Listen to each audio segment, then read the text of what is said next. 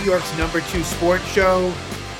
The Rangers' win streak has come to an end. So their six game winning streak is over. Their seven game point streak extends. They lose in the shootout to the Minnesota Wild, five to four. They blow an early three nothing lead. They had a three nothing lead, six minutes and fifty three seconds into the first period, and then from there, Minnesota really completely took over. Now the Rangers did have a three nothing lead end of one, but this was a game dominated by the Wild. They outshot the Rangers 40 to 18. Rangers were lucky to get a point out of this one, you know, and, that's you don't know, you know, you don't usually hear that when you have a three nothing lead, but um, this was just an example of why it's going to be difficult without Adam Fox specifically, as well as Filipino. Jonathan Quick was in net, and Quick was a bright spot. Um, you know, obviously, when you allow four goals, there's going to be some level of criticism, but Quick really did well uh, and, and kept them in this game, and is a reason they got a point. But I want to talk about Zach Jones and Braden Schneider. So, in the last episode, discussing the injuries, I thought after how bad it was against Columbus in the second game of the season that they would not go back to that pair. And they did. And you just can't do that. It, like, that is a disaster pair. You are going to lose games single handedly from Zach Jones playing with Braden Schneider. Look, in Jones's case, I understand that he hasn't played, and that's tough. Like he has not played in a while. Well, it's been probably three weeks at least since he's had game action. So to be thrown in there, I'm sure that's not easy. But wow, like that's not an NHL defenseman you know, I've seen good things from him in years past. I mean, if you remember, he came up at the end of the 2021 season and has had sporadic playing time since the NHL level, but just turnovers, weak, not much size, just not good. And then Braden Schneider, the only way Schneider can be even semi okay is if he has a veteran with him on that same pair. He can't be the guy. Braden Schneider gets very exposed in these situations. So I'm not saying there's an easy solution, but those two cannot be together. And I have a bad feeling that they might be next game. I really do. Um, and look, I'm open to the idea of going with Connor Mackey, uh, who is the healthy scratch currently, or going with the Ben Harpur. I mean, again, I want to give Zach Jones a chance. I do. But if you're going to do that, you absolutely have like he can't be with Schneider. That cannot be a pair. So that like stood out like crazy. And so what they did is they had Lindgren with Gustafsson. I, I just don't think that's the move. I think you know keep Miller with Trouba, of course, and you're gonna have to have Lindgren with, with one of the kids and Gustafsson with one of the kids. It's just that's I, I think I'm not saying that's a solution that will prove beneficial, but I'm like this Jones Schneider. I can't watch anymore. I can't. It, it's it, it's a disaster. So that's one thing. And then as far as let, us talk about the forwards, Barclay Goodrow is out tonight as his wife is giving birth to their child, their uh, Barclay Goodrow's first uh, son, and so you know, congratulations to him. But when he is back, for me, Brodzinski's out of the lineup. I actually like what I saw from Pitlick on the fourth line. It wasn't much, but I thought that he he provided a little bit of jam, a little bit of speed, which it lacks. And Brodzinski as that third line center, which just wasn't very good. Um, you know, like I understand him, like I understand why he was there, and I understand him getting the opportunity 100%. But that's just me. Um, all that to say, losing Chytil is tough. Like that, and again, like, I just feel like the Rangers' depth is not great. That's what it tells you. Like, because you got to overcome these things. You have no choice. And, you know, you're to have the the Rangers got a point, again, very lucky because they didn't deserve it. Um, and I felt like they took their foot off the gas. You know, they, they ended up taking three straight penalties in the first, which totally killed them. Again, the first 10 minutes were really good and the Minnesota Wild pulled their goalie. Um, Filip Gustavsson was pulled, and Marc Andre Fleury came in and really wasn't tested much. He did he did fine, but again, Rangers didn't really do a whole lot. Keeping with the forwards, um, Kaapo Kakko just hasn't gotten it done. Just hasn't. He's been given an opportunity with Zibanejad and Kreider, and he looks like shit. He looks like shit. So if he gets demoted, don't be surprised. And I can't say I blame them for doing that. So that's one thing. But also, you know, I don't love Zibanejad's game to begin with. I'll give him this. On the defensive side, it's been fine, but just offensive generation five on five, it's just not there for Zibanejad. And that's kind of been the elephant in the room the last couple years, is that he gets a lot of his uh, production on the power play, but is he doing enough? Even strength offensively. Again, very, very good two way player. So it's not as if he's hurting you, you know, as far as keeping the puck out of the net, but you want to see more. So blame goes to Kakko, but I also feel like Mika's not really necessarily, you know, that line, even strength, just isn't giving you. I mean, that's supposed to technically be your first line, and you're not getting much out of it. So I don't love that. Artemi Panarin continues his wizardry. He uh, extends his point streak to 11, and now I kind of go back and forth. I'm like, recre- I'm re-correcting myself again. Maybe Joe, maybe Gilbert, the 14 points, maybe that was the start of season. I, I guess we'll find out. That he definitely tied Darren Turcotte. Um, whether that be, um, whether it's either he tied him for second all time, just not the start of season, just in general, or he tied him. Um, for the start of a season. We'll get clarity on that next time. Um, but either way, very impressive by him. And he is, you know, the one real driving force of the forwards, like even strength. And hey, Rangers, which they don't normally do, they actually scored four five on five goals. So again, those first three goals, like they were looking really good.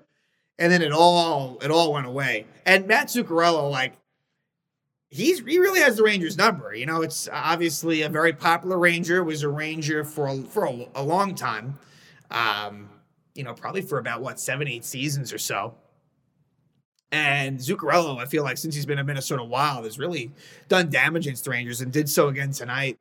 So in this game, as expected, Connor Mackey was healthy scratch. Of course, Goodrow was out on, uh, I, I, guess you'd call um, paternity leave. Um, and Igor Shesterkin is banged up. So Louis Domingue was backing up Jonathan Quick.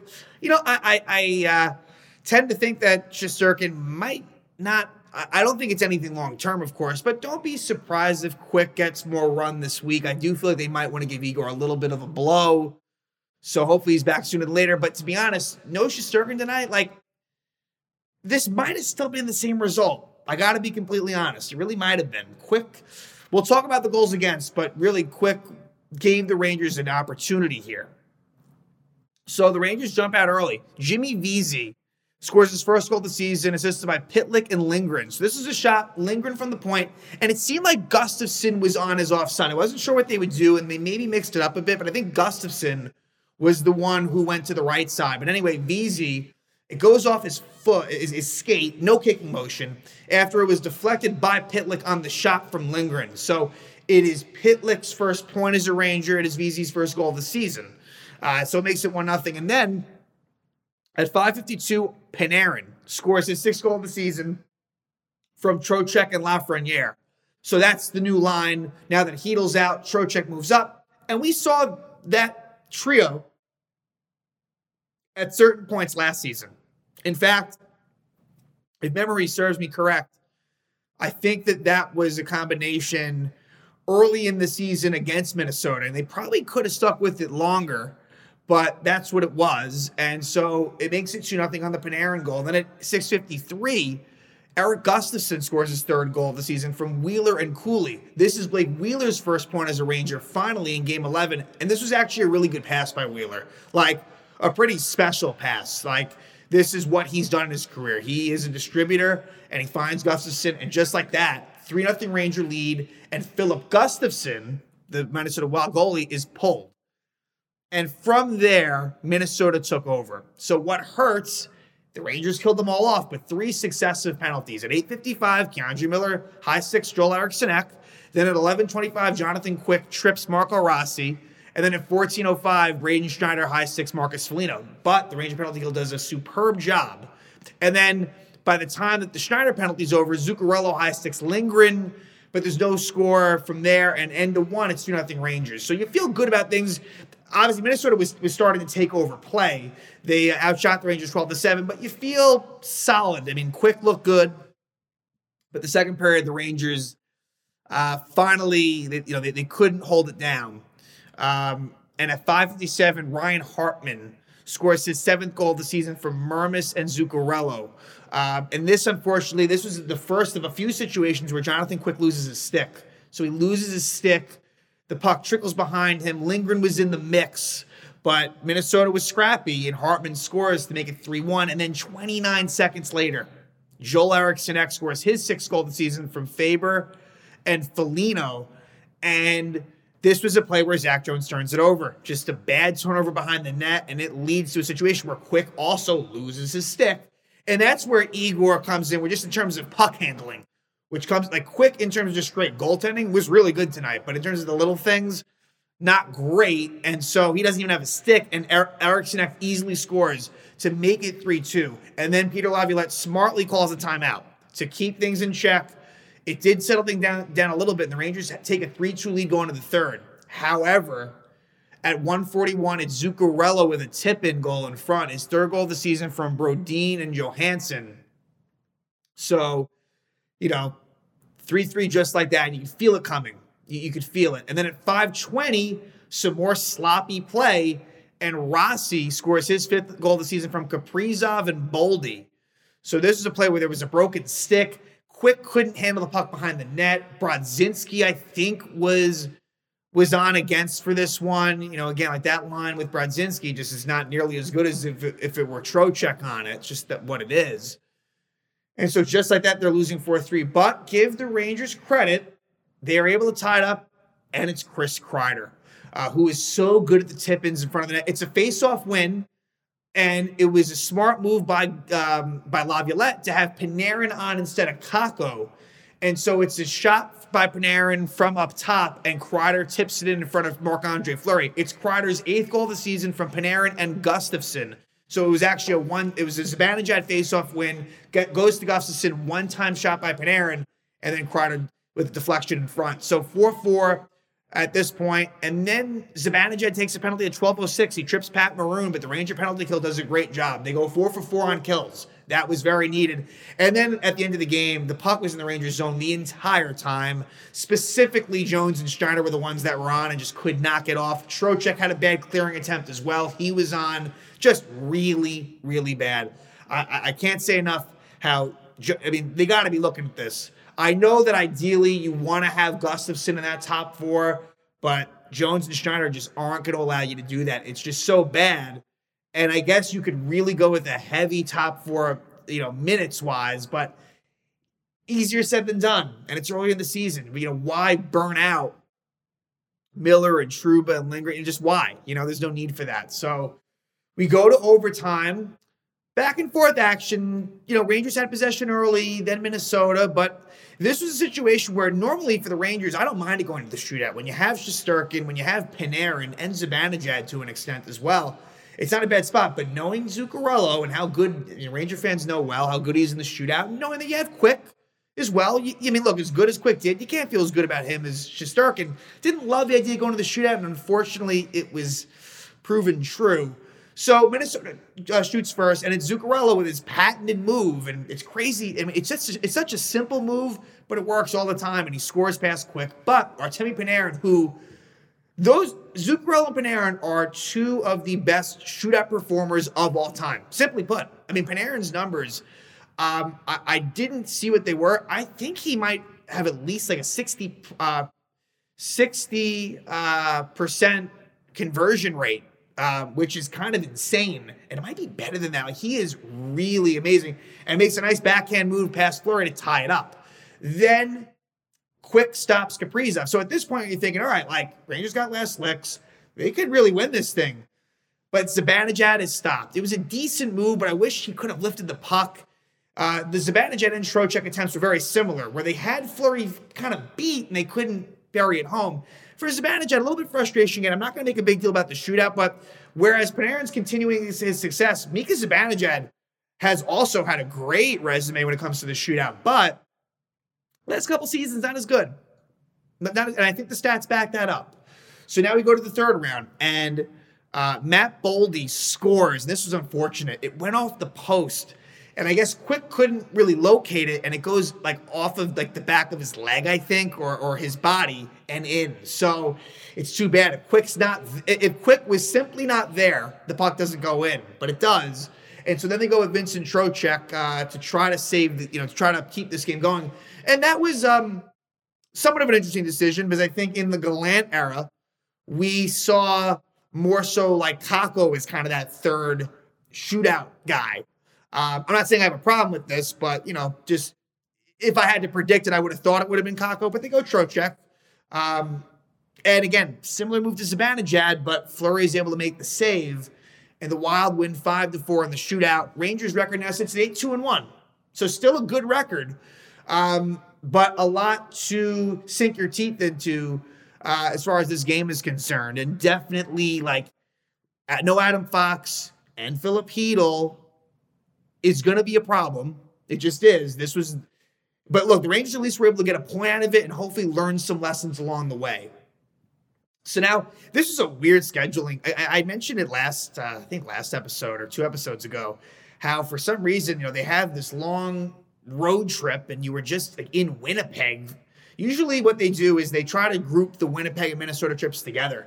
Instead, the Rangers go home to take on Carolina and they're back out uh, in a different time zone to take on the Wild. Just just odd more than anything else, but nice to get it out of the way. And so now the Rangers come home to uh, for a three game, um, three games at home. Tuesday against Detroit, who's coming off of a really good win against Boston. It's actually Boston's first regulation loss of the season. So Rangers should not be taking Detroit lightly. This is a team that's definitely improving and will, I think, pretty soon be a perennial playoff team. It took them some time but it's starting to, to round into form for them. So they take on the Red Wings, who have a record of seven, four, and one. So that'll be a pretty good original six matchup. And then on Thursday, they take on these same Minnesota Wild again at home. So hopefully they can exact some revenge there. And then on Sunday, uh, it'll be the Rangers home against the Columbus Blue Jackets. Uh, I guess also looking to exact some revenge from an earlier season loss at Columbus. So, and then the Rangers don't play for a while after that. So three home games here winnable games, but with the state of the Rangers lineup, I don't. Nothing's really for sure. So um, this was, uh, t- you know, the three nothing lead was a tease.